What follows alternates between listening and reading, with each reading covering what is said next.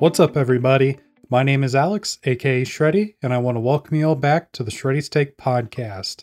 This is a podcast related to all things movies and filmmaking. If you're new to the show, I just want to say welcome and consider subscribing. We're currently on all the major podcasting platforms, including Apple Podcasts, Spotify, Google, Amazon, as well as a sort of video version of this on YouTube.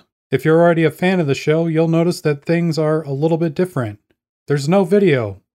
Well, sort of. If you're watching this on YouTube, technically it's a video, but there isn't a video like there normally would be. The reason for that is I want to be able to do more shows, but I don't really have the time to record video right now. So I figured the best way to move forward right now is just to do an audio version of this podcast. We'll see what the future holds, but for now, I'm going to go down to just audio, still be uploading to YouTube, but it's just going to be an audio version of this podcast instead of the video like I had been doing. And the reason being why I don't have a lot of time is actually what our episode is about today.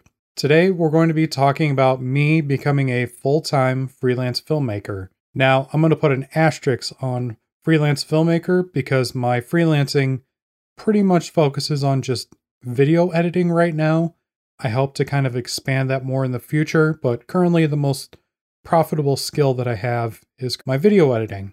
So, why am I talking about this and why should you care? Well, basically, I am a nobody trying to become a somebody, you know, like everybody else. And I feel like if I share some of my successes and failures of me trying to do this, that could potentially